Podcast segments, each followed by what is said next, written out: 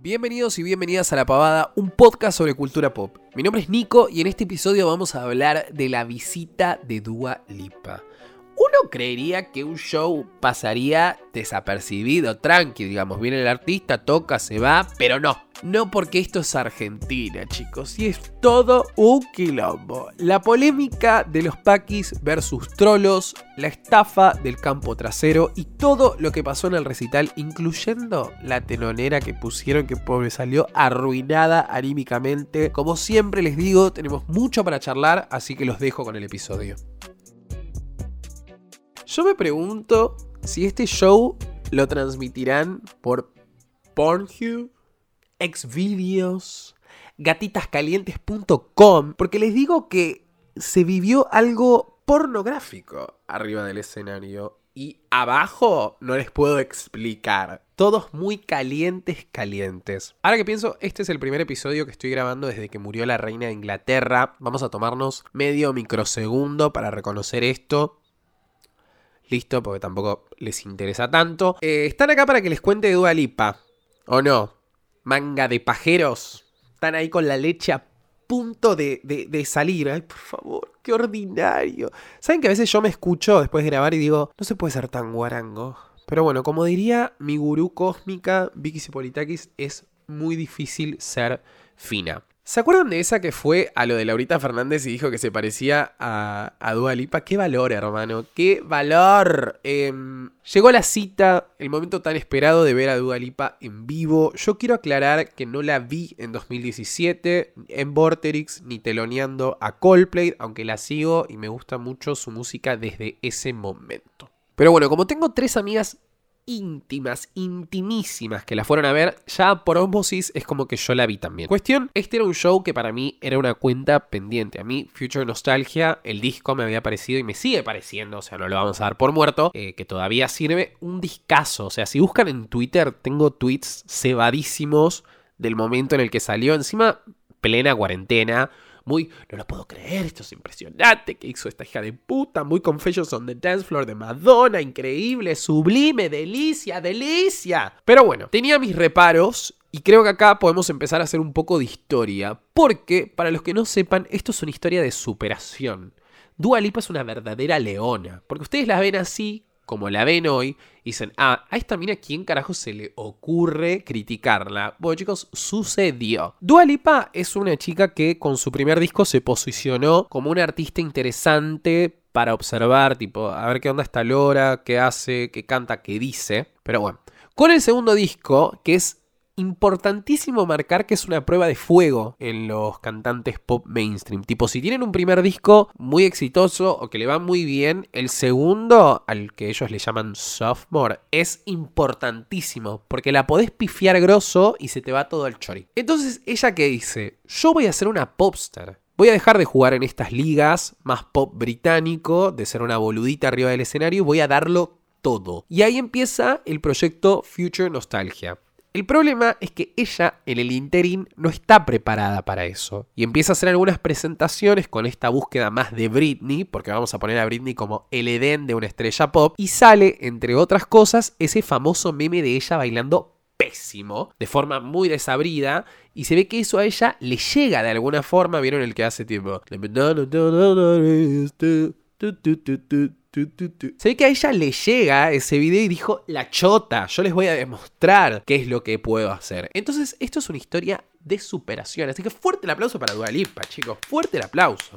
Cuestión que yo saqué la entrada hace un tiempo en campo general, que ahora voy a hablar sobre mi gente del campo general, porque si hay alguien que va a batallar por ustedes, chicos, y que atravesó lo mismo en el show de Tini, soy yo. Así que créanme que yo les creo, hermanas, estoy con ustedes y voy a dar la batalla que sea necesaria. Pero bueno, en el medio empecé a laburar en el diario, se dio esto de poder ir a cubrir shows. El otro día fui al de Demi, iba a ir al de Maneskin, pero estaba hecho verga. Y dije, bueno, voy al de Dualipa. Dicho y hecho, a las 5 de la tarde estaba ahí en el campo argentino de polo, porque era eh, en campo delantero, entonces tenía que tratar de estar lo más adelante posible. Hice todo mi laburo que para sorpresa mía, eh, la verdad, el público bastante variado, cosa que después generó polémica y ahora si quieren charlamos un poco de eso. Eh, muy divertido porque en un momento estaba teniendo o sea, yo tenía que ir a hacer videos para, para las redes del diario y estaba haciendo como unas mini entrevistas para después armar en un compiladito al público que iba a ver a Dualipa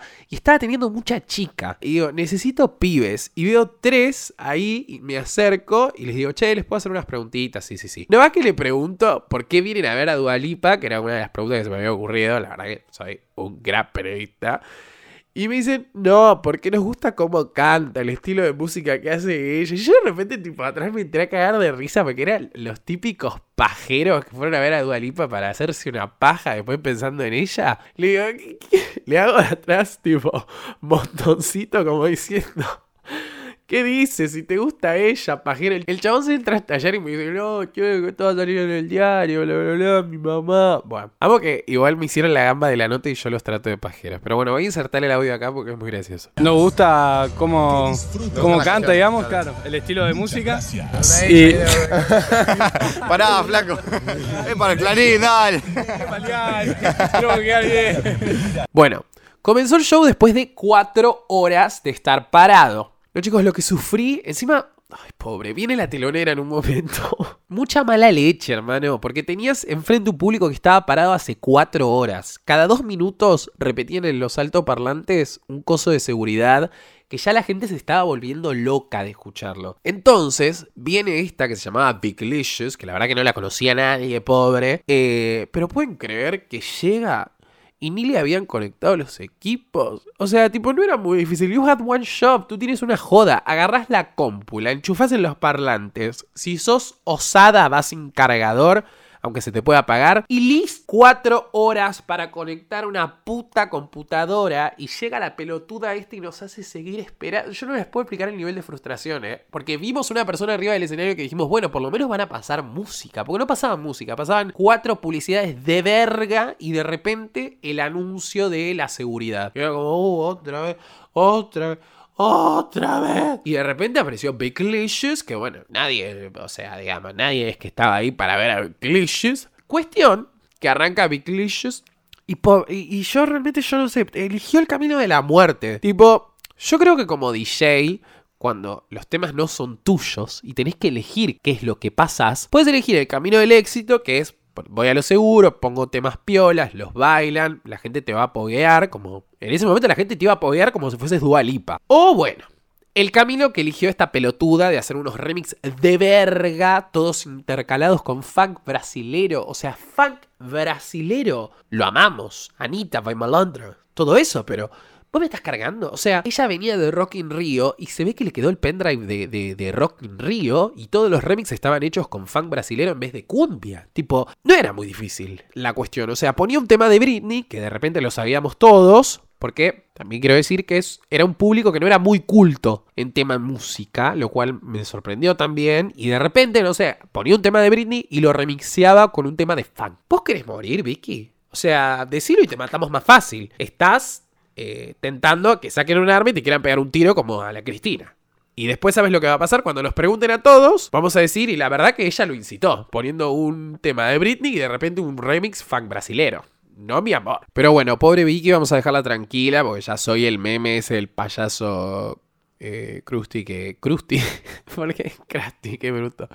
Que le dice. Ya está muerto, déjalo. Pero bueno, vamos a pasar al main show, o sea, a ella, chicos.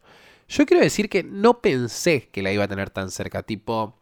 ¿No les pasa? No sé. A, mí por eso me flashean estos shows internacionales. Siento que es gente mega inalcanzable para nosotros. Porque primero porque viven en otro lugar. Y segundo porque nada, qué sé yo, los escucho en Spotify, pero jamás en la puta vida me voy a imaginar que los voy a tener a 20 metros. Irreal. O sea, mi posición era muy buena. Estaba frente a la pasarela. Cosa que si venía, ¡zas! La veía. Y realmente lo que se vio fue un show de la concha de la lora. Una producción, chicos. Billuya, pero Billuya a un nivel tipo dólar. O sea, dólar blue, dólar soja, dólar tarjeta. Tipo, todo el dólar que te puedas imaginar estaba en ese escenario. Ella es realmente muy hermosa. Tipo, yo sé que eso lo sabemos todos, ¿no? Pero tipo, la mina es hermosa y sabe que es hermosa, lo cual la hace más hermosa todavía. ¿Me explico? El setlist, la verdad que está muy enfocado en las canciones del segundo disco. Hay algunos momentitos de New Rules, The One Y un poquito de I Don't Give a Fuck, pero la verdad es que son los menos. La gente estaba muy sacada con estos temas porque los viene escuchando sin parar, porque bueno, Future Nostalgia hay que decir que debe ser uno de los discos más exitosos de los últimos años,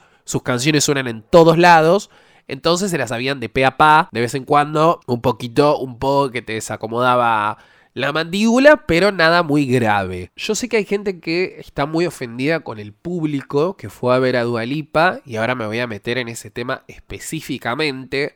Pero en el sector en el que yo estaba, la verdad es que no me pasó. Tipo, la gente estaba bastante arengando y muy emocionada y excitada más que nada. Pero lo que me llamó la atención es que ella es tipo un ángel. Onda, es realmente como estar viendo un desfile de Victoria's Secret. Mi sensación además de estar quitándole la palabra sexo cada dos segundos, fue que como performer, la verdad que es una gran modelo.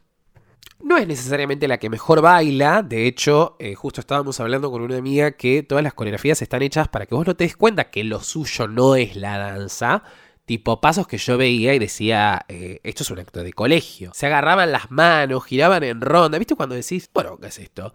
Y tampoco es la que mejor canta, porque vamos a ser honestos, y acá yo les, les, o sea, yo he jurado algo antes de iniciar este podcast, que es que les iba a hablar sin pelos en la lengua. Como me gusta decir a mí, les hablo a pelo. No está cantando en vivo 100%, porque es imposible.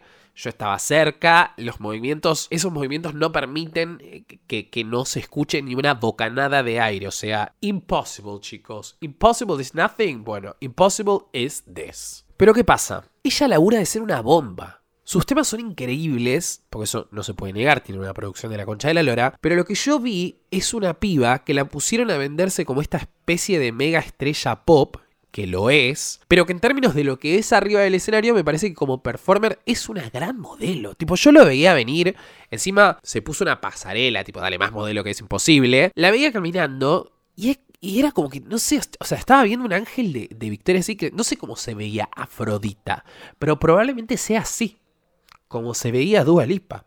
Porque no es solo la cara, es que ella emana sensualidad. Quiero decir, esto no es una crítica lo de modelo, ¿eh? O sea, es lo que es, es lo que yo vi. Si ella quiere jugar en estas ligas, habrá que juzgarla como tal. Yo digo esto desde mi departamento mugroso, entero violado, y a Dua Lipa no le puede chupar más un huevo que yo le diga, te vamos a juzgar, eh, ojo al piojo. Yo por eso mencionaba al principio su paso por acá en Vortex, porque ahí yo, por los videos que vi y lo que pude charlar con el público que estuvo ahí, es que ella vino mucho más suelta en ese momento, tipo, mucho más lo que es ella. Acá se nota que está laburando con otra estética, o sea, en donde su propuesta es bueno, voy a ser Britney Spears, o sea, voy a bailar, voy a cantar, voy a enamorarte con mi mirada, eh, sex appeal. Y no es fácil hacer eso todo al mismo tiempo. Entonces, a veces esas cosas llevan trabajo. Yo este año estoy teniendo la posibilidad de ver muchos shows y la realidad es que lo que espero yo es que o seas una cantante de la concha de la lora como Joe Stone, que es una cantante de soul que es como que les diga que vean a Adele en vivo o a Amy Winehouse en su momento. O sea, ahí no hay discusión de que estás viendo una verdadera vocalista, ¿entendés? Una persona que con su voz te va a volar la peluca o una mina que en el escenario se coma el mundo, tipo Lali, ¿entendés? Que vos sabés que la mina se va a desgarrar si es necesario arriba del escenario para darte un showzazo. Dualipa, digamos, no es eso, pero su propuesta es eso, ¿me explico? O sea, como la propuesta de Dualipa es de una fucking popstar, pero su ejecución quizás no condice con lo que se espera. Pero bueno, la cuestión es que el recital terminó. Salir de ahí, la verdad que fue un kilo. ¡Ah! Casi me olvido de que tenía que bardear a la organización. Primero, ¿a quién se le ocurre hacer un recital en ese lugar de verga que es el campo de polo? Yo nunca había ido y creo que jamás volveré. El sonido era malo, el escenario era bajo, las pantallas eran mínimas. El campo trasero, que mi hermana estuvo ahí pobre y hoy una y ayer una amiga también, tipo en la segunda fecha, no se veía una goma. Tipo, yo estoy cansado de estas organizaciones de shows que lo único que quieren es llenarse los bolsillos. Yo entiendo, no es caridad, no son Caritas, no, tienen, no, son una organización sin fines de lucro. Pero hermano, estás eh, atentando contra tu propio producto. ¿Cómo me vas a vender una entrada y no me vas a asegurar que voy a tener por lo menos una visión de una puta pantalla? En el campo trasero, chicos, o sea, estaba el escenario y había solamente dos pantallas al lado que ni siquiera eran tan grandes como para que vos la veas desde atrás. ¿Entendés? Yo si me hubiese quedado con mi entrada de campo trasero y hubiese ido, o sea, acá lo, eh, tipo, las deputeadas que hubiese dicho en este podcast. Por suerte no me pasó y me da paja que le haya pasado a un montón de gente que paga 10 lucas, que no es tipo, está bien, 10 lucas hoy en día no es tanta plata, no significa tanta plata si lo pasas a dólares, que es en, lo que se manejan esto, este tipo de shows. Pero dale, boludo, ¿cómo me vas a vender una entrada de algo que no voy a ver? Pero bueno, el show terminó, obviamente, ella tenía un vestido dorado de Mugler, creo que es la marca, no sé cómo se llama. Hizo los últimos tres temas, eh, Future Nostalgia, Levitating y Don't Start Now. ¿Don't Start Now es? ¿O Don't Show Up? ¿Cómo hay, chicos, el tema? Don't Start Now, ¿no? Don't Start Now. Bueno, ese lo hizo con ese vestido increíble el cierre fue zarpado. Y nada, o sea, toda alegría, todo color, todo digamos lo que es euforia, ¿no? Ver a Dua Lipa, que la verdad, nada chicos, es, es eh, junto con Harry Styles debe ser de las dos estrellas pop más grandes del momento. Hasta que, buah, ¿qué pasa siempre? ¿Que ¿Dónde puede estar la polémica? ¿Dónde está la gente que no puede vivir en paz sin generar un problema? Por supuesto en Twitter.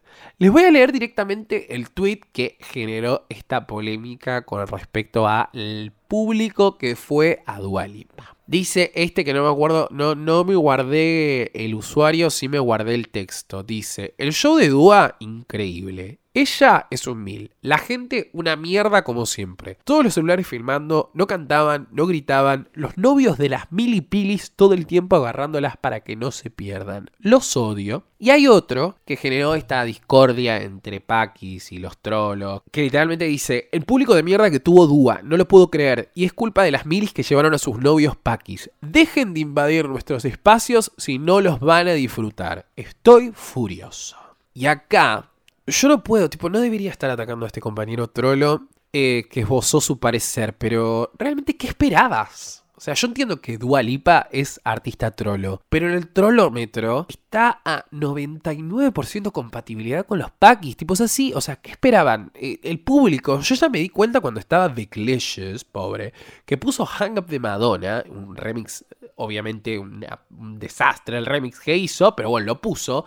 Y la gente que estaba alrededor mío no se lo sabía. Mismo con eh, Prima Donna de Marina and the Diamonds. Yo cuando la gente que estaba alrededor mío no cantaba Prima Donna Girl, ahí me di cuenta que estaba en el lugar equivocado, ¿entendés? O, o que el público iba a ser mega recontra archi mega paqui. O sea, tipo, no era el recital de Charlie XCX, ¿entendés? Era Dua Lipa.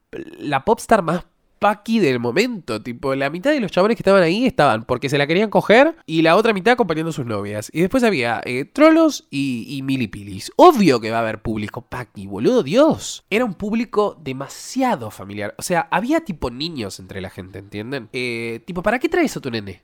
¿Para qué? No, no, va, no va a haber nada, lo va a empujar, la vas a pasar mal vos, la voy a pasar mal yo, que estoy alrededor. De hecho, en un momento yo la mandé a la concha de la lora una que me estaba diciendo como, cuidado, hay un nene, cuidado, hay un nene. Hermana, Obviamente no, estoy, no te estoy empujando al nene, pero tengo un gordo atrás que me está pasando y la verdad que me está arruinando la vida porque yo tengo menos estabilidad que la economía argentina, entonces obvio que me voy a caer o me voy a mover. No le estoy tratando de pegar a tu nene. No, yo cuando me saco soy eh, un psiquiátrico. Hasta le dije pelotuda, boba, le dije todo, pobre.